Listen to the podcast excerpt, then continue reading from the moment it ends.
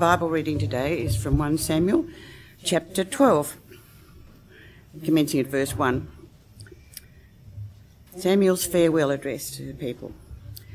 Samuel said to all Israel, I have listened to you in all that you have said to me, and have set a king over you. See, it is the king who leads you now. I am old and grey, but my sons are with you. I have led you from my youth until this day. Here I am. Testify against me before the Lord and before his anointed. Whose ox have I taken? Or whose donkey have I taken? Or whom have I defrauded? Whom have I oppressed? Or from whose hand have I taken a bribe to blind my eyes with it? Testify against me, and I will restore it to you. They said, You have not defrauded us, or oppressed us, or taken anything from the hand of anyone. He said to them, The Lord is witness against you, and his anointed is witness this day, that you have not found anything in my hand. And they said, He is witness. Samuel said to the people, The Lord is witness, who appointed Moses and Aaron and brought your ancestors up out of the land of Egypt. Now, therefore, take your stand, so that I may enter into judgment with you before the Lord. And I will declare to you all the saving deeds of the Lord that he performed for you and for your ancestors. When Jacob went into Egypt, and the Egyptians oppressed them, then your ancestors cried to the Lord, and the Lord sent Moses and Aaron, who brought forth your ancestors out of Egypt and settled them in this place. But they forgot the Lord their God, and he sold them into the hand of Sisera, commander of the army of King Jabin of Hazor, and into the hand of the Philistines, and into the hand of the king of Moab. And they fought against them. Then they cried to the Lord and said, We have sinned, because we have forsaken the Lord, and have served the Baals and the Ashtaroth, Astartes. But now rescue us out of the hand of our enemies, and we will serve you. And the Lord sent Jerubbaal and Barak and Jephthah and Samson, and rescued you out of the ha- hand of your enemies on every side, and you lived in safety. But when you saw the king Nahash and the Ammonites came against you, you said to me, No, but a king shall reign over us, though the Lord your God was your king. See, here is the king whom you have chosen, for whom you've asked. See, the Lord has set a king over you. If you will fear the Lord and serve him, and heed his voice, and not rebel against the commandment of the Lord, and if both you and the king who reigns over you will follow the Lord your God, it will be well. But if you will not heed the voice of the Lord, but rebel against the commandment of the Lord, then the hand of the Lord will be against you and your king. Now therefore take your stand and see this great thing that the Lord will do before your eyes. It is not the wheat is it not wheat harvest today? I will call upon the Lord that he may send thunder and rain, and you, you shall know and see that the wickedness that you have done in the sight of the Lord is great in demanding a king for yourselves.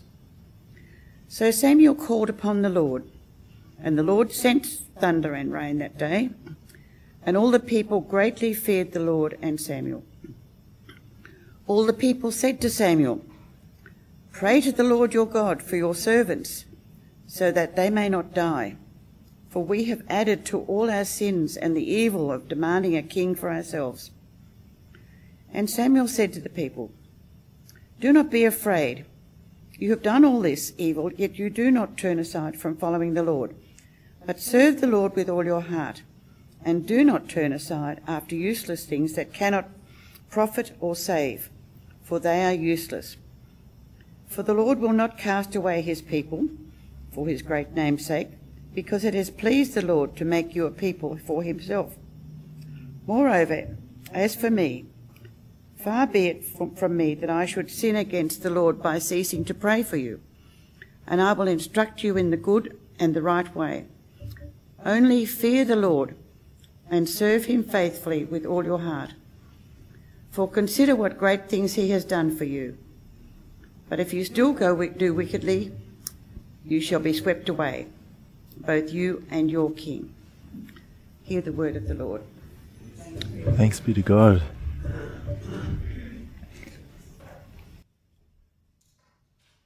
I wonder if you're a person that, that thinks in pictures. When people describe things to me, I, I often can picture it exactly how it might be. If you were to say there was a, an, a covered arch over the driveway, I can see it now. I'm a, I'm a visionary picture person. So if you describe to me a horrific injury that you've experienced, I, I probably picture it and find it quite awkward. Uh, This morning we're, we're talking about vision. Uh, Samuel was a, a, person of vision. He was a prophet, a, a seer, uh, who had a vision uh, from, from God as to how the people of God will be ordered. Uh, we often have a, a, vision for what life might look like. Uh, for you, it might be words on the paper of some of the things that you would like to achieve or head towards. For, for some of you, it might be that you have a picture of what uh, life uh, in the future might look like, uh, an ideal picture. And you can imagine it uh, in, your, in your mind as you think and dream. Uh, Samuel, as, as a prophet, was someone who carried the, the dreams and pictures, the vision of God for the people of God. Uh, I wonder if you've ever really thought of that, that uh, as much as we have a vision for our life, God has a, a, a picture of what each of our lives could look like uh, fully lived in partnership with Him. Here's a picture of what us thriving in the future looks like. Uh, Samuel had that picture for the people of God, and he carried that. Uh, he was uh, someone that heard from God. You would have heard Kirsty speak about him in his call with Eli uh, as he was called into ministry, offered by his mum in the service of God. He, he grew up and was appointed as a leader. He was a Levite. That means he was a priest in, in the church uh, or the community of God in Israel. He was a priest. Uh, he was a prophet. That means he spoke on behalf of God to the people. Uh, he was one of the judges uh, when uh, the, the duty of leadership was too great.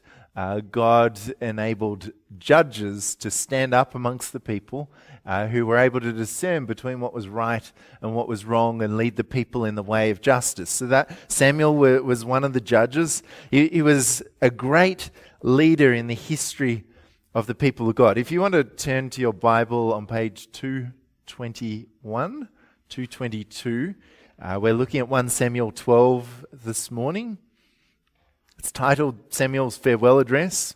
Uh, the passage that we look at this morning is at a pivotal point in Israel's history. Uh, up until this point, uh, Israel has been led by the judges. Uh, they were brought out of Egypt by God and they've been led by the judges. And the people have asked for a king, and Samuel has uh, found the king of, of God's choice, anointed him, and uh, he's preparing his farewell address. He's stepping back from leadership uh, in order to let Saul step up and take that place of priority in leading the people of God. Now, Samuel had a number of sons, and his sons uh, didn't have as much integrity as he did. Uh, they were appointed as judges, and no doubt, uh, without integrity, they took bribes, they, they led the people astray. Uh, they weren't as faithful to God as Samuel was. And so, Samuel, as he begins his address in 1 Samuel 12, uh, says, uh, I've listened to you in all that you have said and have set a king over you. Uh, see it as the king who leads you now. And then he puts forth a case for his I- I- integrity. He says, uh, Here I am, testify against me before the Lord and before his anointed. Uh, whose ox have I taken? Uh, whose donkey have I taken? So he hasn't used his power to take from other people uh, what is theirs. Uh, who have I defrauded? He hasn't used his power to covertly take from people what was theirs. who have I oppressed? He hasn't used his power to push down others. Uh, uh, whose hand have I taken a bribe from? He hasn't been persuaded uh, by the wealth of others to make choices in their favor as he sought to judge between what was good, what was of God, and what was evil, what was not of God. Uh, and he says, Testify against me, verse at the end of verse 3, and I will restore it to you. Uh, they said, uh, their response to Samuel saying of his integrity was, uh, Well, you, you have not defrauded us or oppressed us or taken anything from the hands of anyone. And so Samuel calls uh, the Lord as his witness and uh, says, uh, You've not found anything in my hand. And they say, He is a witness. So Samuel says, I, have had integrity as a, as a leader, uh, even though maybe my sons have not. Uh, and they have said, Yes, this is true. Uh, then, uh, what, what, we see here, verse 6 uh, through to 11, is we see the integrity of God. So Samuel builds a case. He's built a case for his integrity as a leader, and now he builds a case for the integrity of God as their king. Uh, Samuel says to the people, The Lord is the witness who appointed Moses and Aaron and brought your ancestors up out of the land of Egypt. Now, therefore, take your stand so they may enter into judgment with you before the Lord, and I will declare to you all the saving deeds of the Lord that he performed for you and your ancestors when Jacob went into Egypt and the Egyptians oppressed them. Then your ancestor cried to the Lord, and the Lord sent Moses and Aaron, who brought forth your ancestors out of Egypt and settled them in this place.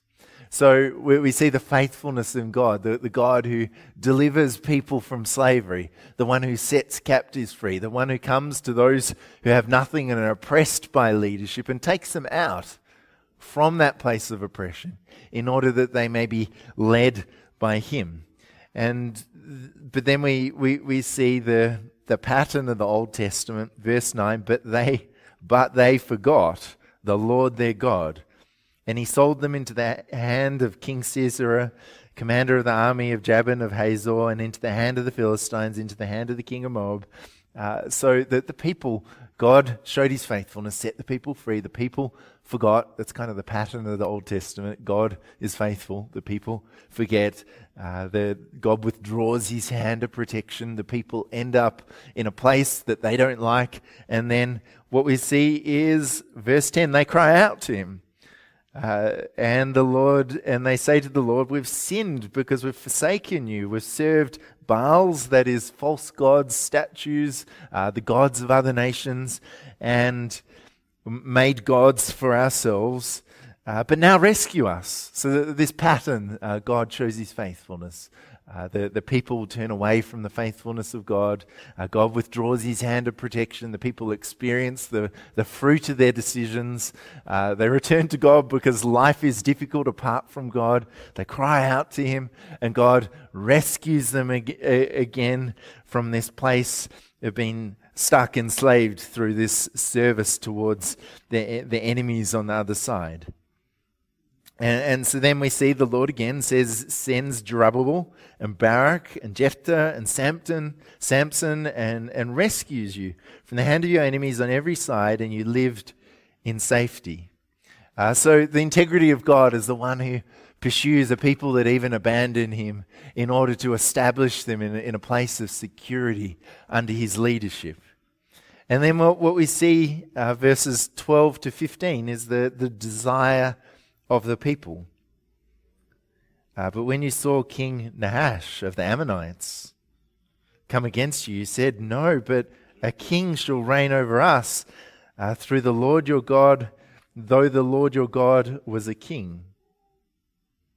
See, the, the people saw King Nahash. They saw his army. They saw his power. They saw the way that he was able to lead his people into victory. And they said, well, maybe the problem, maybe the reason why we keep going through this cycle of turning away from God is we, we need a visible king.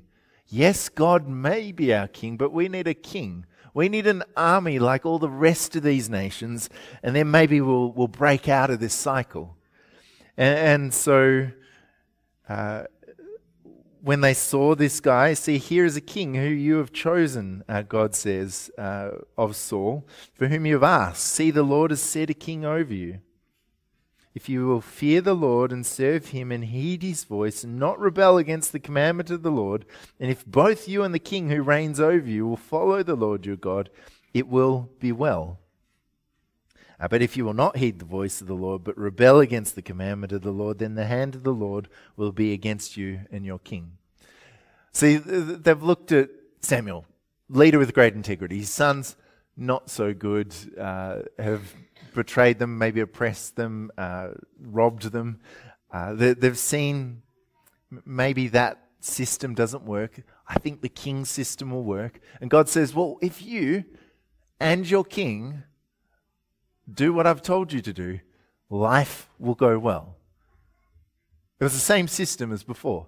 If you do what I command you to do, and your judges do what uh, is commanded of them, then life will go well. So for them, at one, at one level, things hadn't changed so much. If you obey God, life goes well. Uh, if they now obey God and their king obeys God, life is going to go well, God says. And, and so we, we see the desire of the people, uh, even though it was not the intent of God, uh, was given to God's people. Uh, but what we see in the middle of this is actually the, the evil of the people. If you follow along verse 16 and 17, uh, now therefore take your stand and see this is a great thing that the Lord will do before your eyes. Is it not the wheat harvest today? I will call upon the Lord that he may send thunder and rain, and you shall know and see that the wickedness you have done in the sight of the Lord is great in demanding a king for yourselves. So Samuel called upon the Lord, and the Lord said thunder and rain that day, and all the people greatly feared the Lord and Samuel. Samuel has declared his integrity. He's declared uh, God's integrity. Uh, he's talked about the desire of the people. And now he said, actually, your desire for a king, even though you had a king in God, is evil.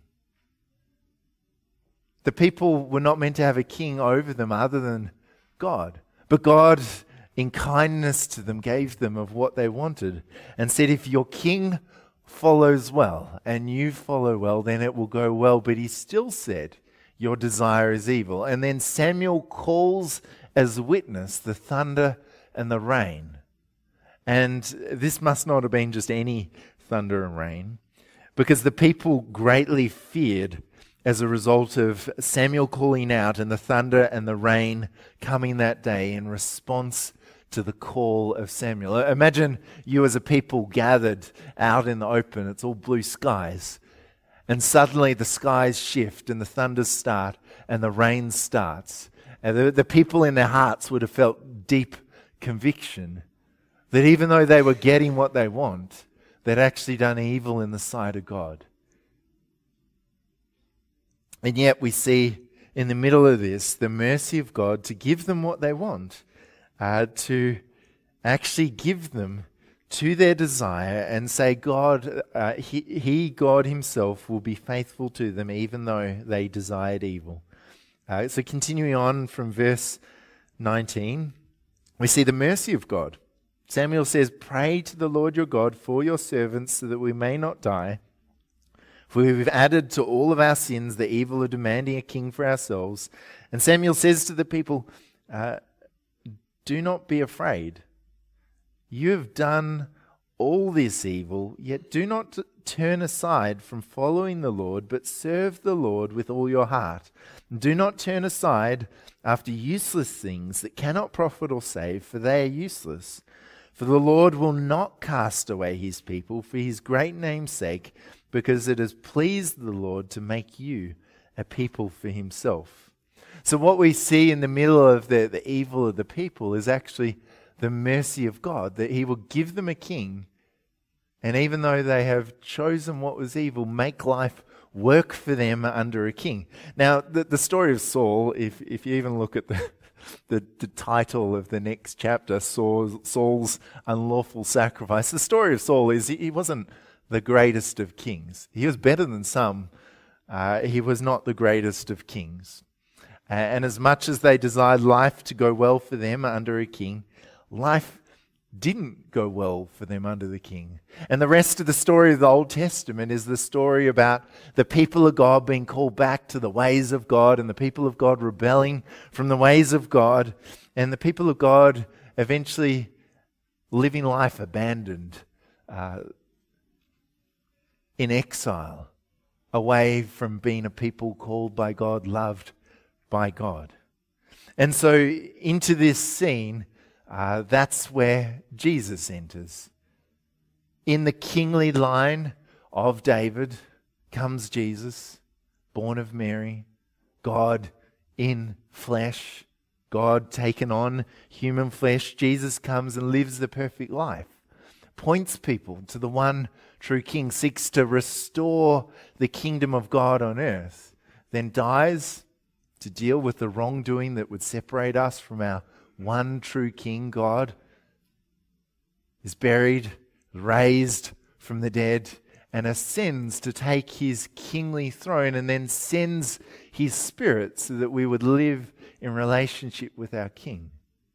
You see, as Christians, we're, we're designed to live under a king.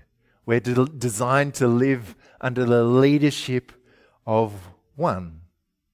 And so the role of, of, of everyone uh, today is, in some ways, the, the role of everyone back then to, to actually live faithfully, uh, to, to not be afraid, uh, even though we do evil, but to turn, uh, turn towards God, to turn aside from following other things, to serve God with all of our heart.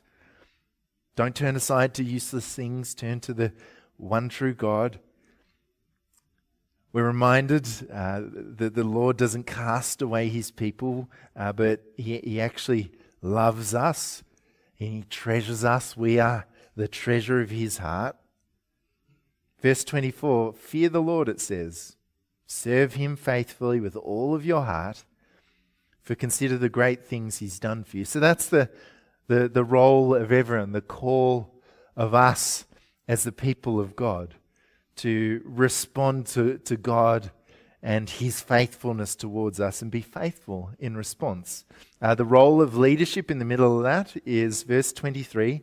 So, so Samuel says, uh, Far be it from me that I should uh, sin against the Lord by ceasing to pray for you. So, the role of a, of a leader, uh, a parish council member, any uh, person in leadership in a community of God is to uh, pray uh, for the people of God and also instruct in, in the good and, and right way of, the God, of, of God. And so we, we find the role of everyone faithfulness towards God, the role of leaders to, to lead people into faithfulness and to pray for them. So, so what are some lessons in here for us today? Uh, who is our King? Uh, Jesus is our King. God is our King. Uh, do we need an earthly king? Not at all. Does God give us earthly leaders? Uh, yes. Uh, what kind of earthly leaders God does God bless? Uh, leaders who lead people to wholeheartedly serve Him, leaders that lead Him, uh, lead His people uh, in their ways. But who is our King? It's God. What was God's design for, for leadership? Uh, how did he design it to be structured? Well, God's design was the judges. The, the, there will be people who were appointed into a position of leadership that would enable uh, the people to walk in relationship with each other and relationship with God in order to discern what was good and what was evil. What, what's the sign of Christian maturity that Hebrews talks about?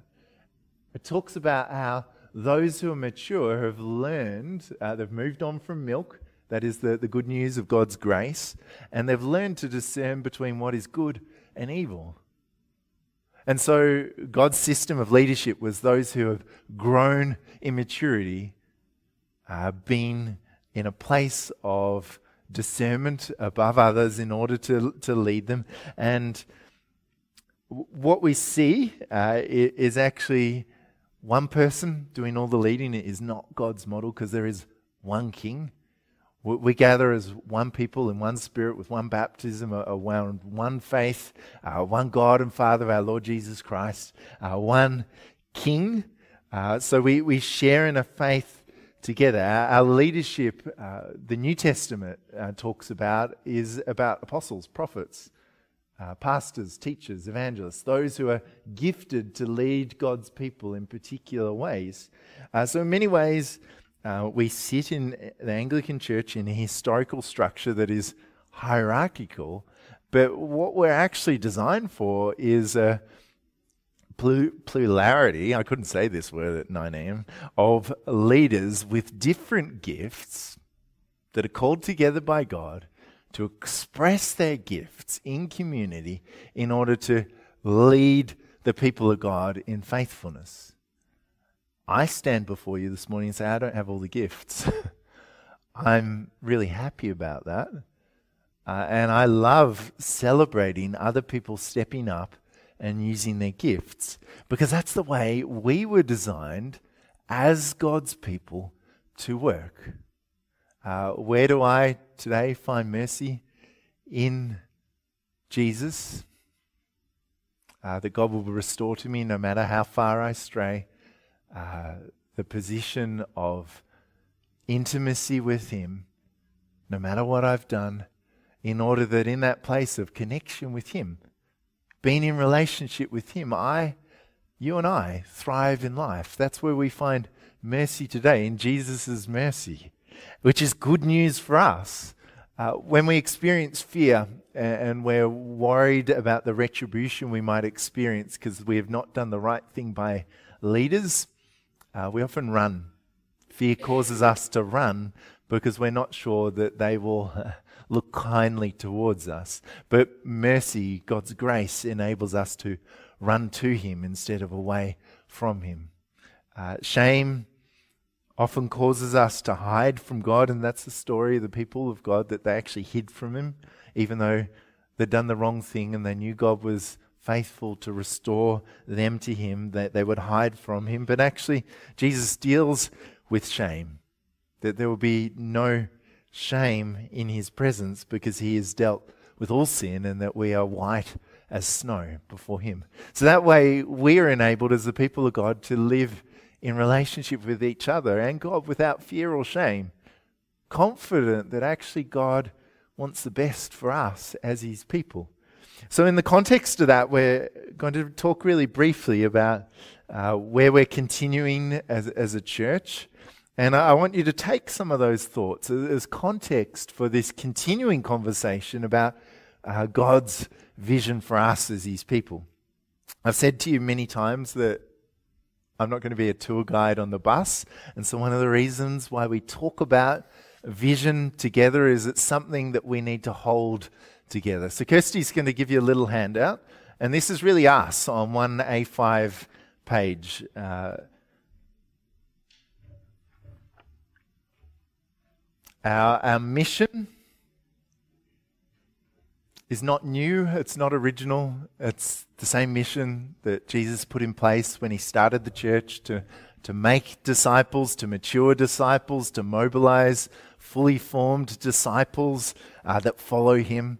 Uh, our mission is, is not uh, unique. And at one level, our vision, what the future might look like for us, is not unique. It, it should be, as God's church, uh, a bunch of people continuing Jesus' mission. So, our vision, our mission uh, is to make mature and mobilize fully dis- formed disciples of Jesus. And our, our vision, so as we consider life for us as a church beyond 150, is about continuing Jesus' mission.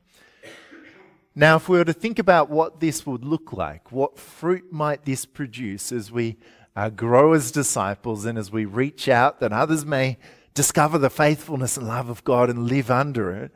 Uh, for this, by 2026, we're saying we'll be a community of 100 people gathered around discipleship and mission. Uh, I, I, think this is a, a, a small uh, number, a small vision.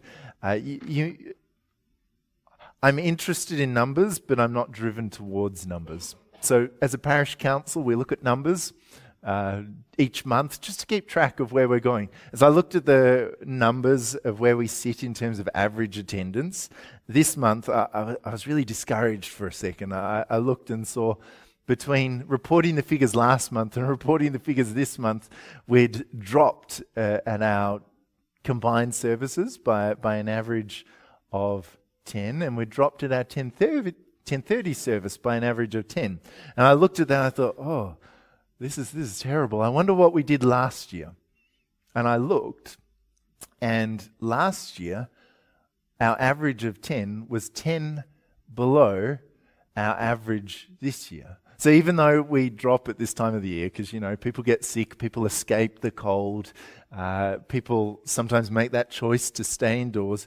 We've actually, over the last year, on average, for this time of year where we sink a little bit lower, grown by 10 on average, which is to me really encouraging that, that God is doing that growing work uh, among us. So uh, it's not an unreasonable uh, vision that in 2026 we'll be a people of roughly 100. Why would we want to look like that?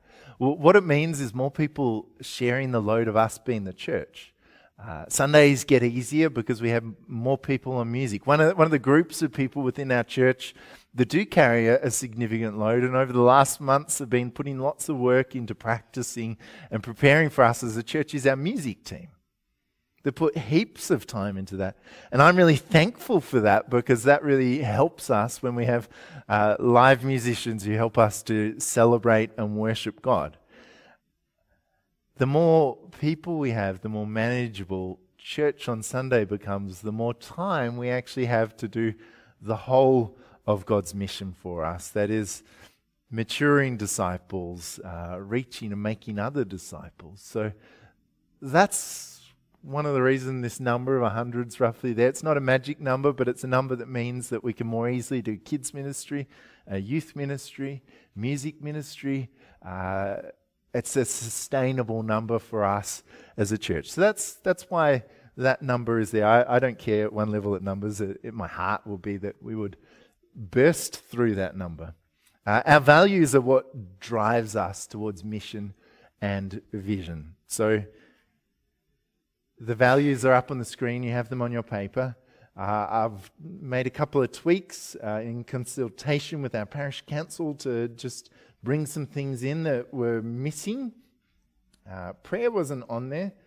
Uh, and uh, if we want to see our vision happen, prayer needs to be an important part of it.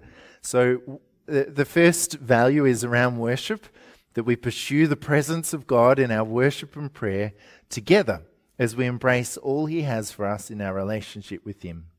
Our family. So, we're a church where everyone belongs because we're united as a family in Jesus so we faithfully seek to welcome, include, love, and honor all. Uh, what that means is that we, we care well for all of those in our community. We do things uh, like we, we, we care well for the, the people at Faversham House. Uh, that's the one, some of the ways that our, our values play out. Discipleship. We're called to follow Jesus as our model of maturity, we call unbelievers and each other to follow Him wholeheartedly. Our word, uh, we invite God to continually convert us to His ways through His word. That means the Bible's important, that we should be reading it and transformed by it, uh, but it's also His Spirit. So, through His word and by the power of the Holy Spirit. Uh, witness. We live our commission to bear witness through the words through our words and works to Jesus and his kingdom. That is where our mission flows from. And then devotion. And I think this is something we do well. Our devotion is expressed through extravagant love, humble service, and radical generosity. We, we talked about these values probably about May, June last year. If you wanted to refresh, uh, they're things that we'll continue to talk about as we seek to grow in them and live them out as a church. So this is really us as a church, where we're at on one page over the next uh, few years.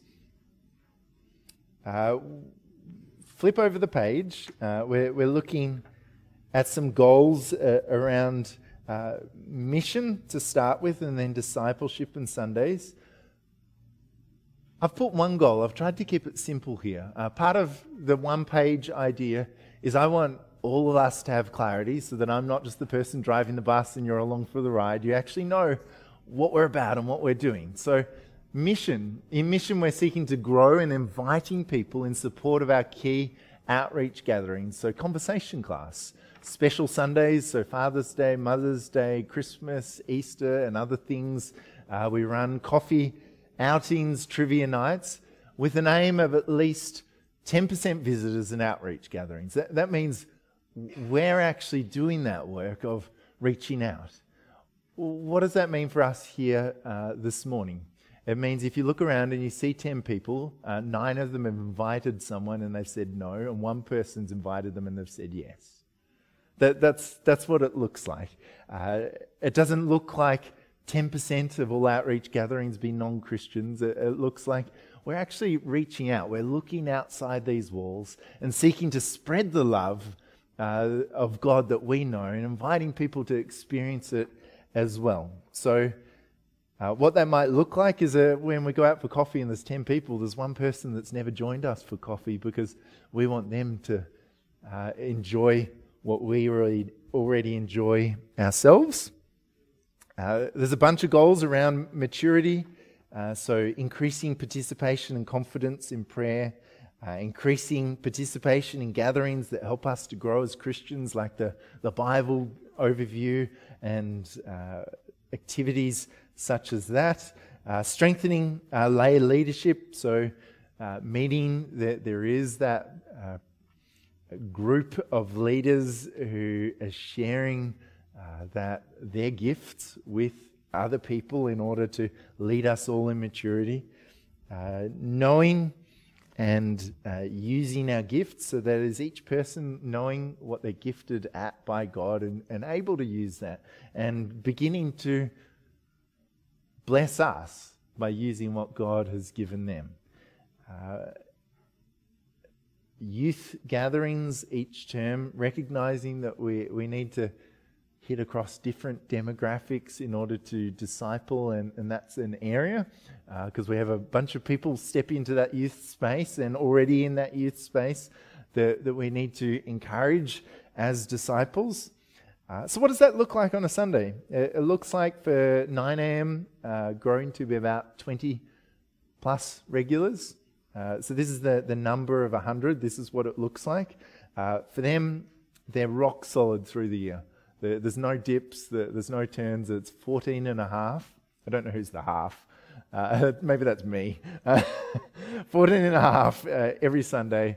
So, so that's growing by roughly five. Uh, for us at 10.30, uh, that would look like uh, 60 plus regulars. and what does that look like compared to average in the majority of years, so not the dip through winter? We're about 45 at the moment. Uh, so that's not a, that's not a huge ask, uh, but part of it is as we grow in numbers, as I talked about, we can do more live music. Uh, so aiming for Sunday school and live music on three out of four Sundays.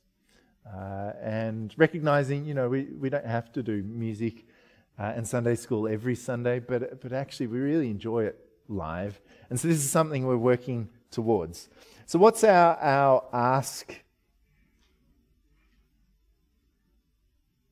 What am I asking of uh, each of you? To consider this where is God calling each of us to join in with what we are doing together? How's God gifted me particularly that I might be a blessing to other people? Now, you may not feel confident in that. You may not know that yet. But my hope and prayer is over the next year, uh, we discover that and begin to put that into practice. At the end of the day, to me, 20 plus, 60 plus, 100 plus doesn't make a difference for me. Uh, at a deep level, uh, I love seeing people grow in faith as Christians. I, I, don't think we ever stop growing in faith, whether you're young or old. There's so much room to grow as a Christian. And as you grow, as we grow, our hearts are more full And when our hearts are more full, we actually overflow into the lives of others. And I, I love that picture of lives overflowing. And, and so, my heart for you is that you would live a life that is so full that it overflows into other people's lives. And that our church will be so full that it would overflow in mission to the lives of people that don't know that fullness that comes from knowing God. So, this is us on one page. Uh, I wanted to see if there was any questions. Good, that means it's clear enough. Uh, I, would love you to be praying about that and thinking, where do I fit? How's God calling me to be a part of what we're doing here? And if you want to chat about it uh, with Kirsty or I or any of the parish council members, we, we'd love to hear for you. Let me pray for us as a church. Uh, Lord God, thank you uh, that you love us. Uh, thank you for your, your continuing uh, kindness towards us in Jesus. Thank you that even when we, we stray, even when we don't give you the, the attention you're worthy of as our King, uh, thank you that in mercy you continue to call us back. Uh, you continue to give us opportunities to find a restored relationship with you. So, Lord, in your grace and your mercy and your, your love for us, uh, help us to hear your call on us clearly. Help us with boldness to grow up in how you've gifted us. And help us to be people full of your spirit, overflowing with those gifts uh, to each other and the community beyond. And we pray this in the name of Jesus. Amen.